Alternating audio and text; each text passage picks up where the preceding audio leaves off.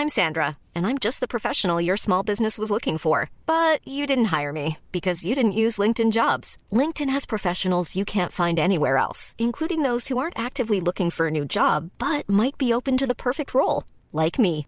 In a given month, over 70% of LinkedIn users don't visit other leading job sites. So if you're not looking on LinkedIn, you'll miss out on great candidates like Sandra. Start hiring professionals like a professional. Post your free job on linkedin.com/people today. Heraldo Podcast, un lugar para tus oídos. Hola, soy Melisa Moreno y estás escuchando un nuevo episodio de El Podcast Literario en el que conversé con Laura Castellanos y Brenda Castro sobre la marcha del terremoto feminista, historia ilustrada del patriarcado en México. Recuerda que nos encuentras en Spotify, Himalaya, Apple Music, Amazon, Deezer o en la plataforma de tu preferencia. También recuerda seguirnos y comentarnos en cada una de nuestras redes sociales, arroba Heraldo de México en Twitter, arroba El Heraldo de México en Instagram y Heraldo de México en Facebook. ¿Quién dijo que la literatura es aburrida? Cambiar esa idea será nuestra misión. El podcast literario te acerca al mundo de los libros, de quienes los hacen y llevan hasta ti. Todo lo que te gustaría saber sobre tus autores favoritos, obras, recomendaciones, clásicos y novedades literarias. Comparte nuestro gusto por las letras aquí. Comenzamos.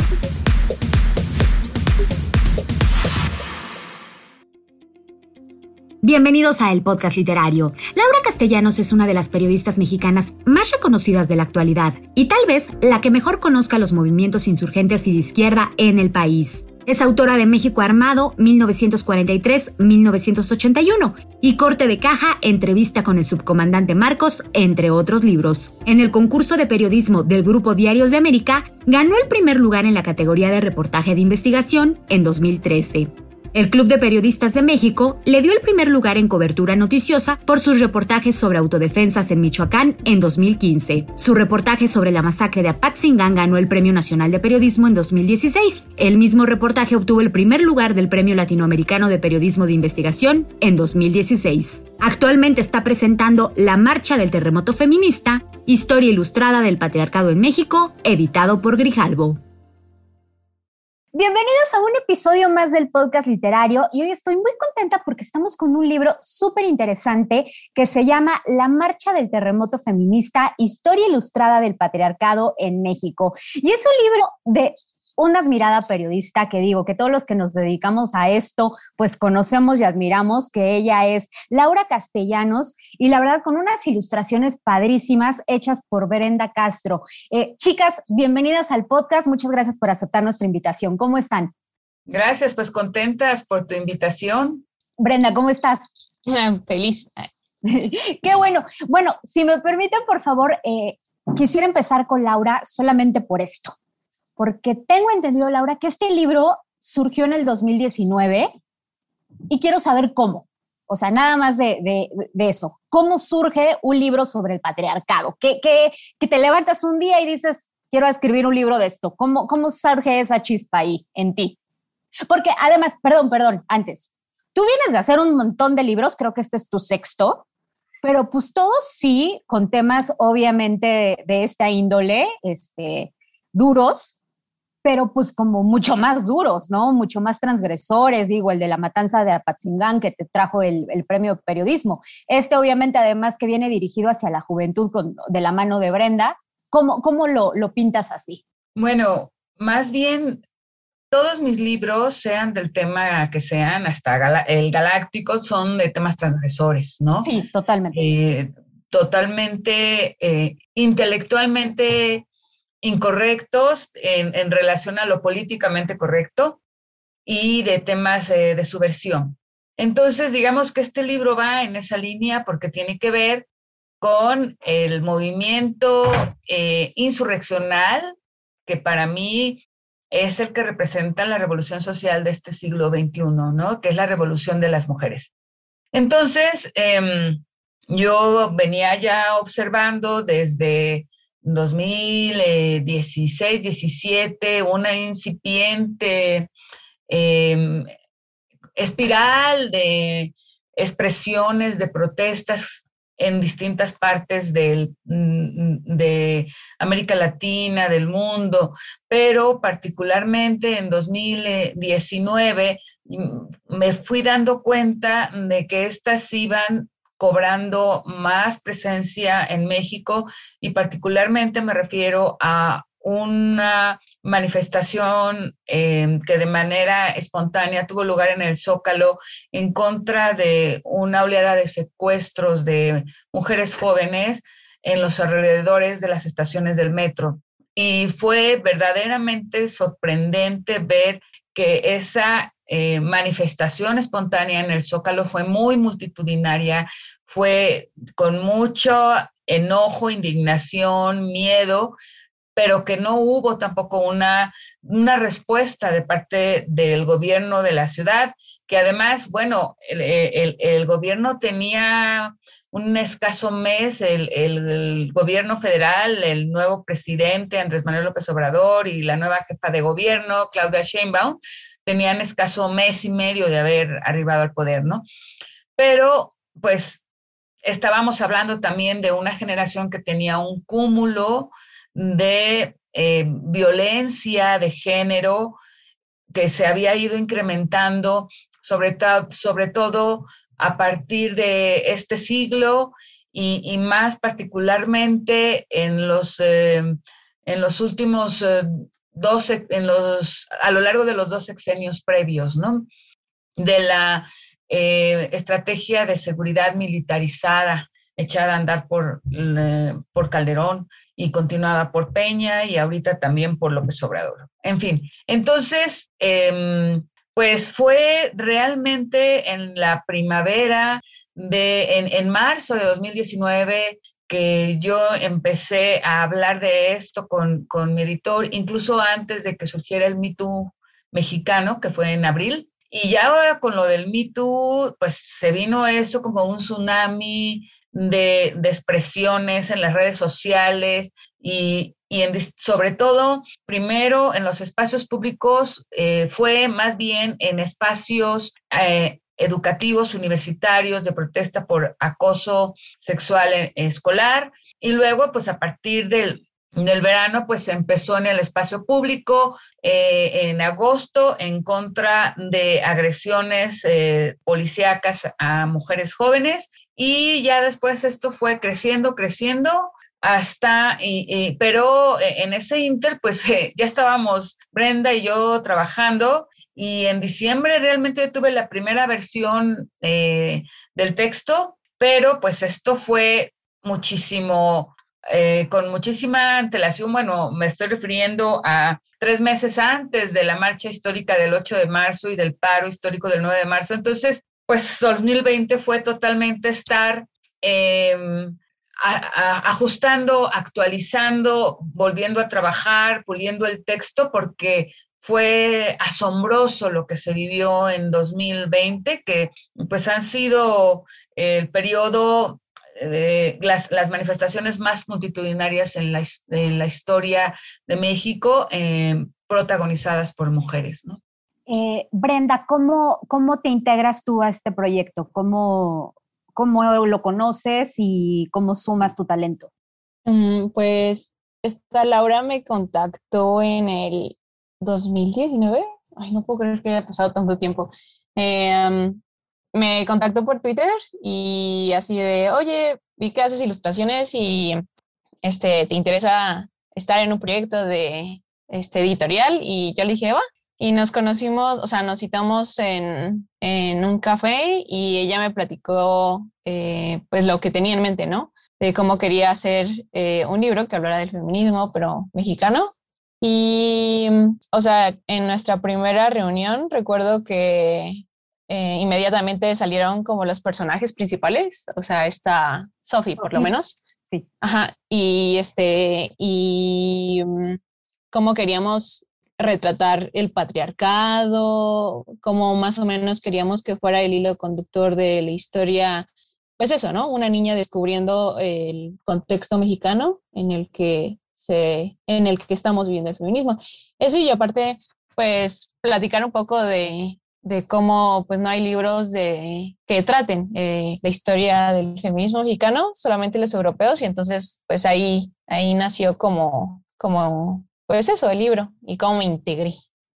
Perfecto, justamente esto, ¿no? Eh, quería que, Laura Brenda nos contaran un poquito de cómo es el libro. Eh, la protagonista es Sophie, pero ¿qué pasa en, la marcha del terrorismo feminista? ¿Qué, ¿Qué pueden encontrar nuestros lectores? Lo que, van, lo que van a encontrar es que Sophie, que es la protagonista de 13 años, es acompañada por una protagonista millennial que es de la generación de Brenda, pero también de tu generación, Melissa, o sea, son treintañeras que son las que están pues encabezando la cuarta ola feminista en este país. Y ella es Luisa, que se llama esta protagonista, pues se convierte en la acompañante, en la explicadora eh, y en la y, es el puente entre Sophie y otras em, mujeres de distintas épocas que, con las que va a interactuar em, esta adolescente y así se hace una recapitulación histórica de México em, desde la prehistoria hasta la actualidad. Y de esa manera es que Sophie va conociendo cómo se construyó el patriarcado, que es este sistema patriarcal el responsable de la eh, crisis humanitaria que vivimos en este país por la violencia de género, más de 20 mil casos de mujeres y niñas desaparecidas en la última década, eh, un estimado de 10 mujeres asesinadas al día, la, el despojo y la destrucción del territorio en México, pero también la crisis eh, planetaria y civilizatoria a nivel global, porque este sistema patriarcal es global, pero digamos que ponemos el zoom en México y, y lo que narro es cómo este sistema que basa, digamos, que su, eh, su vía para haber sido creado y para sostenerse a partir de la violencia directa, del armamentismo, de la guerra, de la esclavitud, de la trata de personas, con fines de acumulación, de acumulación económica, de acumulación de recursos eh, naturales y al mismo tiempo también de destrucción de destrucción de, los ecosistemas y de opresión de poblaciones vulnerables, particularmente de mujeres, de jóvenes, de pueblos originarios y de eh, también personas de la diversidad eh, sexual y de distinta identidad de género. Y eh, eso es lo que mm, se escribo, es una crónica periodística eh, es una larga crónica sobre la historia de la violencia de género en este país, pero recurro a personajes eh, creados como herramientas para hacerlo de una manera más eh, comprensible a una audiencia más joven. Eso, totalmente, pero eso sin quitarle ningún tipo de, rigor que caracteriza tu, tu, trabajo, Laura. Pero está bien, ahora sí que bien canijo como este, este libro, pues sí, como bien lo dices, nos recuerda toda la opresión que se ha vivido desde tiempos ancestrales, desde las esclavas, desde todo. Pero bueno, ahorita pues podemos ver las esclavas en la trata, pero las mujeres siempre somos las que hemos perdido más, siempre. Sí, así es.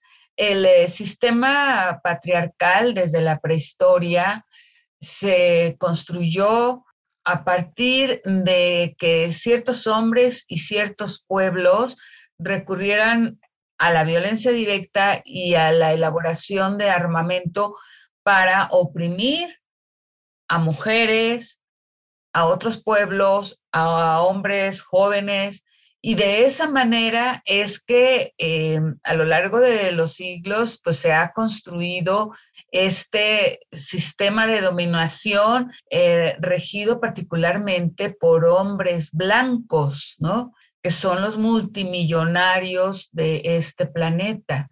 Entonces, si no comprendemos cómo se construyó el patriarcado, pues no es fácil que podamos transformar esta sociedad porque entonces se normaliza que eh, el orden patriarcal oprima a las mujeres y a las niñas. Y algo que a mí me parece revelador eh, del libro es em, que me llamó mucho la atención, eh, saqué como el promedio de los años que se habían tardado las mujeres sufragistas en el mundo eh, para que sus, eh, los hombres de poder les otorgaran el derecho al voto. Y fue un promedio de 50 años se tardaron. Y en ese lapso de los primeros 50 años del siglo XX, mientras ellas exigían el derecho al voto, pues los hombres lo que hicieron fue dos guerras mundiales, ¿no? Dos guerras mundiales donde una destrucción eh, tremenda eh, y ahí se observa el desarrollo tecnológico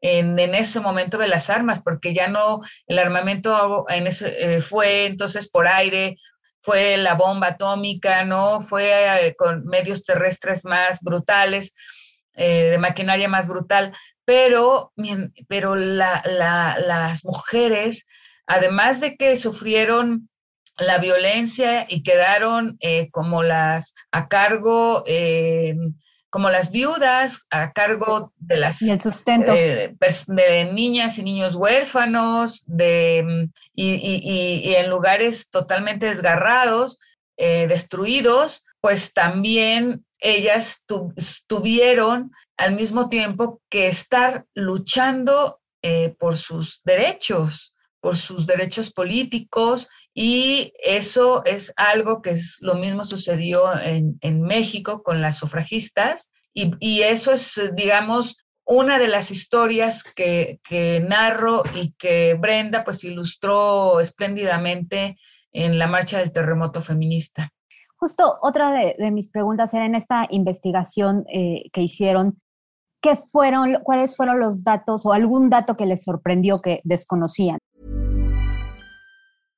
Hey, I'm Ryan Reynolds. At Mint Mobile, we like to do the opposite of what Big Wireless does. They charge you a lot, we charge you a little. So naturally, when they announced they'd be raising their prices due to inflation, we decided to deflate our prices due to not hating you. That's right. We're cutting the price of Mint Unlimited from $30 a month to just $15 a month. Give it a try at mintmobile.com slash switch. $45 upfront for three months plus taxes and fees. Promo for new customers for limited time. Unlimited more than 40 gigabytes per month. Slows. Full terms at mintmobile.com. Want to get a chiseled look in the jawline? Sculpt and shape your jawline with added volume from Juvederm Volux XC. Juvederm Volux XC is an injectable gel specifically designed to be robust enough to improve moderate to severe loss of jawline definition. And it is the first and only hyaluronic acid filler approved for the jawline. Add volume to your jawline for a chiseled look with Juvederm Volux XC. For important safety information and to find a licensed specialist, visit juvederm.com that's J U V E D E R M.com. Not for people with severe allergic reactions, allergies to lidocaine, or the proteins used in Juvederm. Common side effects include injection site redness, swelling, pain, tenderness, firmness, lumps, bumps, bruising, discoloration, or itching. There's a risk of unintentional injection into a blood vessel, which can cause vision abnormalities, blindness, stroke, temporary scabs, or scarring. Talk to a licensed specialist to find out if it's right for you. Visit juvederm.com. That's J U V E D E R M.com. Pues justamente cuando Laura me dio el texto, eh, um, la neta es que sí me sorprendí como de muchas cosas que yo la verdad desconocía. Eh, una de ellas es como cómo surgió el Día de las Madres. Este, no, no tenía, no tenía clara cómo había salido y... Compártenos el dato, compártenos. Ah, bueno, eh, para callar las protestas feministas en, en Yucatán, el periódico Excelsior eh, propuso eh, festejar el Día de las Madres para así como apaciguar esa, esa inconformidad que había de las mujeres y pues sí, lo logró. O sea, eh, abrió un concurso, festejó a las mujeres, a las madres y desplazó completamente el foco de, de lo que era pues la, la, lucha feminista que se estaba iniciando en aquella época. Y, o sea, cuando, cuando leí el dato, eh, sí me sorprendí mucho e incluso cuando lo estuve dibujando, eh, sí me pareció, me, pareció que él tenía que retratarlo de una, de, una manera cómica y bueno, eh, no sé si ya lo tengas en tus manos, pero eh, justamente la, la, ilustración es pues Sophie en medio de una fiesta y después eh, ella viendo con, con recelo la pila de, de, regalos pues que se dan en esa época. Ahora sí que se sacaron de la manga para, para callarnos. Para tenernos tranquilitas. sí, sí, creo que es uno de los datos que, pues sí, que sí me sorprendió. También, por ejemplo, que Sor Juana tenía una esclava. Eh, mm, ¿Qué otro? Mm, Pero eso es muy pues interesante, ¿no? Ah. Por, lo de Sor Juana, ¿no? Digo, al final las cosas también se tienen que poner en su contexto, ¿no, Laura? Ajá. Ah. ¿Y Brenda? Este, digo, al final, ahorita no podemos juzgar, o bueno, eso creo yo, este, no sé qué opinan ustedes, la, la vida de Sor Juana eh, como si fuera el presente. Sí, efectivamente. Em, es importante tener el contexto del orden colonial, pues porque eso era un orden patriarcal y ella fue perseguida y acosada también. Y en ese momento, pues era muy común que las monjas tuvieran hasta tres esclavas en el convento, así lo narro en el libro. Y y una eh, precisión importante a lo que comentó Brenda de este movimiento feminista que fue el precursor y en Yucatán y que fue el precursor en México, pero más bien que brotó en Yucatán, pero que fue callado, eh, sofocado. emergió primero en 1916, o sea, hace más de un siglo, y el Día de las Madres se creó en 1922. Y eso lo que provocó eh, precisamente para enaltecer el perfil de la mexicana eh, sumisa, la madre abnegada, pues lo que hizo fue retardar la emancipación de las mexicanas. Entonces, em, por mi formación como periodista feminista, yo tenía ubicados algunos de estos datos, otros no, también fueron revelaciones para mí, como haber rescatado también la historia de nuestras ancestras afrodescendientes. Y em, lo que yo busqué también es mostrar los claroscuros de, de, las, eh, de las mujeres célebres como eh, Sor Juana, eh, porque lo que no queríamos ni de manera ilustrada ni a través de la narración, es como romantizar eh, a estas eh, mujeres eh, que son emblemáticas y que de pronto hay algunos libros feministas que las sacan así como en estampita, ¿no?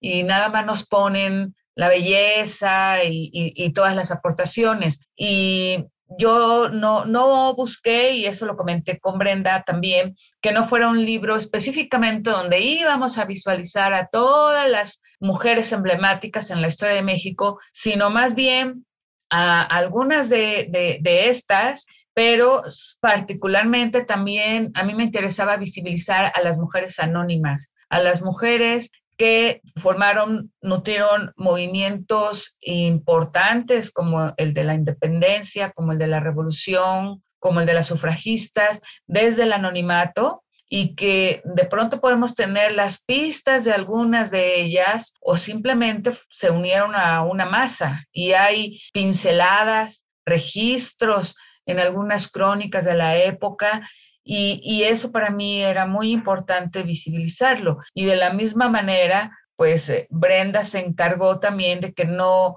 reprodujéramos estéticamente estereotipos. Ella ahorita eh, los puede comentar porque observábamos que también, irónicamente, en algunos de los libros feministas, eh, pues se incluso para adolescentes o niñas, son em, los libros europeos estilizaban mucho la figura femenina y son generalmente de mujeres o de jóvenes blancas e ilustradas, muy estilizadas, muy eh, con mucha estética, ¿no?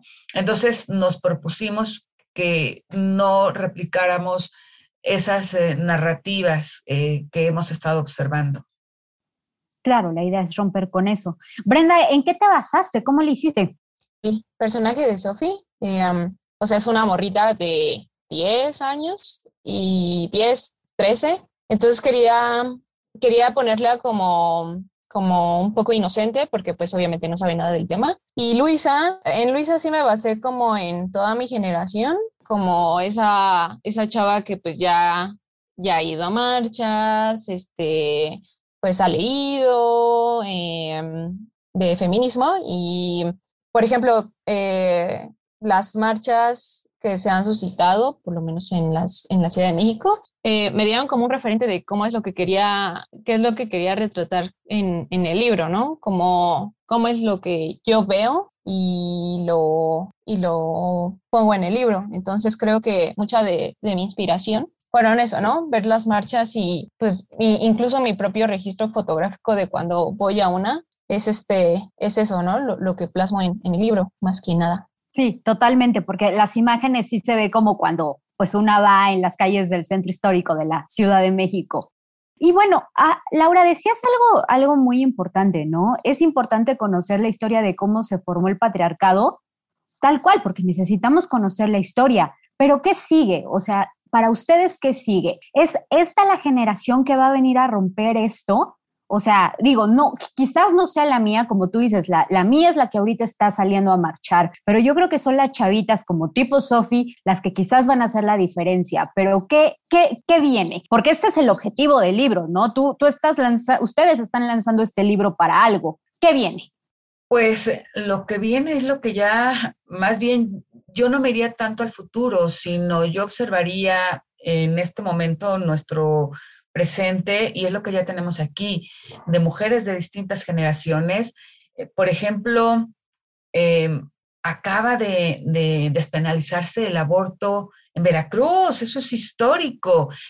En Hidalgo, Veracruz, sí. Eh, en, escasas semanas, ¿no? Y eso de qué nos está hablando, de que ya hay un genuino eh, cambio eh, a nivel de las estructuras en algunos estados, en otros habrá más resistencias, pero eso está siendo empujado tanto por mujeres legisladoras de distintos partidos y de distintas edades y con generaciones más jóvenes de las colectivas de la Marea Verde que están presionando. Entonces, eh, em, lo que es interesante es ver, y que yo lo quise registrar también en mi libro, cómo desde diversos frentes, mujeres con distintos posicionamientos y orígenes están unificándose para causas comunes, como es la despenalización del aborto. Entonces, a mí me parece muy importante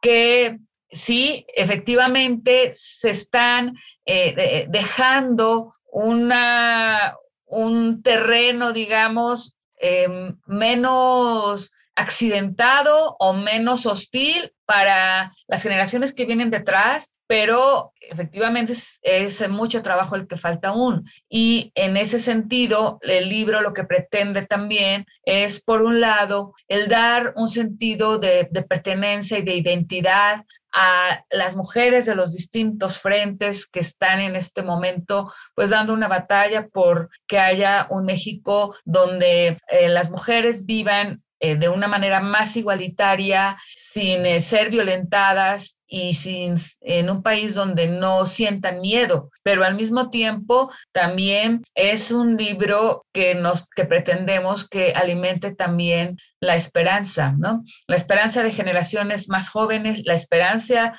de generaciones como la, como la tuya, de generaciones eh, más con mayor eh, trayectoria y mayor edad en la que las mujeres eh, puedan, eh, el libro que pueda ser un puente entre distintas generaciones, un motivo de reunión, de reflexión, de intercambio, y así no lo hemos encontrado, ¿no? Amigas que son feministas de los años 70 que lo regalan a sus nietas de 16, de, de 6 años, ¿no? O eh, o al contrario, em, niñas de 13 años o de 15 que a través del libro quieren hacer feministas a las mamás, ¿no? Entonces, eh, ese era finalmente el motivo, el que la audiencia sea bastante amplia Y algo que me está llamando mucho la atención es que de pronto a, los hombres también les está interesando acercarse al libro. Y ahí en todas las entrevistas yo he citado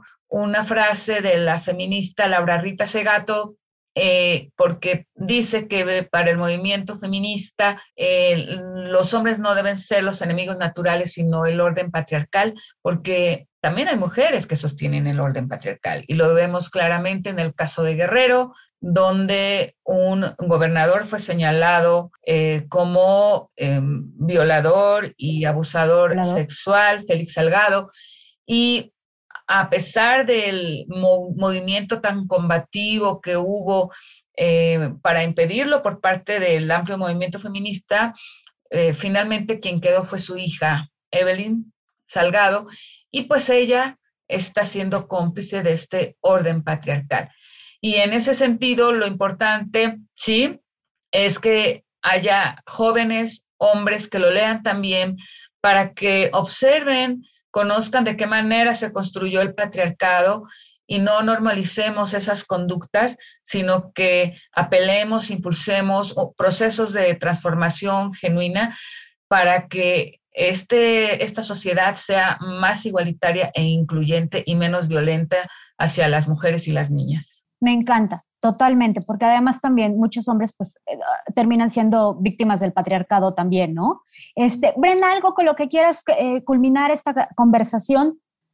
Mm, pues que cuando lo lean, o sea, bueno, eh, quien quiera que lo lea, yo siempre digo que la rabia es como el mejor impulsor de, cambio y sí quisiera que cuando terminaran el libro y vieran, o sea, la parte final en la que Sophie pues ya tiene un contexto más amplio y ya sabe qué onda, por qué salen a marchar, por qué em, salimos a gritar, eh, pues la persona que lo esté leyendo eh, empatice, empatice y pues se enoje, ¿no? Se enoje de todo lo que estamos viviendo, por lo menos en México. O sea, ya no tanto mundialmente, así por lo menos lo que pasa en México, ¿no?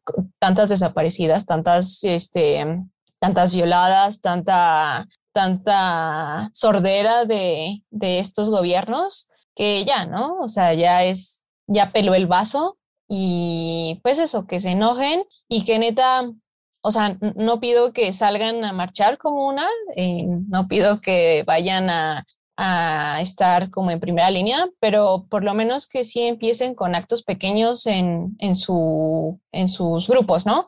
De que eh, no me pareció lo que dijiste, tu actitud está haciendo mal, o sea, eso, generar como un cambio pequeño, chiquito, aunque sea, y empezar por ahí, ¿no? Entonces eso, ¿no? Que salgan enojadas y y, o enojados y con, con la mente de querer un cambio ya, o sea, no en un año, no en dos, no en cinco, sino ya, o sea, empezar desde ya y pues eso. Pues muchísimas gracias a Laura Castellanos y a Brenda Castro. Esta es La Marcha del Terremoto Feminista, un libro eh, editado por Grijalvo. Y bueno, pues es que recordemos que el patriarcado no es algo natural, es algo que se ha construido culturalmente y así mismo lo tenemos que destruir porque se va a caer, ¿sí o no, chicas? Se va a caer, claro. Lo vamos a tirar. chicas, muchísimas gracias por, este, este, por esta conversación y este, pues todos corran a comprarlo, es un excelente regalo para ellos y ellas, ¿sí o no? Sí, y muchísimas gracias, Melissa, por esta entrevista, eh, por esta entrevista. Un saludo grande a tu audiencia y, y sí, vayan a comprarlo y a regalarlo porque moviendo conciencias es la forma en que vamos a transformar esta sociedad. Gracias por escucharnos en este capítulo del podcast literario. Cada 15 días encontrarás un nuevo episodio a través de las plataformas de streaming por El Heraldo de México. Estamos en Spotify, Himalaya, Apple Music, Amazon, Deezer o en la plataforma de tu preferencia. También recuerda seguirnos y comentarnos en todas nuestras redes sociales. Arroba Heraldo de México en Twitter, arroba El Heraldo de México en Instagram y Heraldo de México en Facebook. Yo soy Melisa Moreno y me encuentras en arroba melisototota. Nos escuchamos la siguiente. Hey, it's Paige DeSorbo from Giggly Squad. High quality fashion without the price tag. Say hello to Quince. I'm snagging high-end essentials like cozy cashmere sweaters, sleek leather jackets, fine jewelry, and so much more. With Quince being 50 to 80% less than similar brands. And they partner with factories that prioritize safe, ethical, and responsible manufacturing. I love that. Luxury quality within reach. Go to quince.com slash style to get free shipping and 365 day returns on your next order. Quince.com slash style.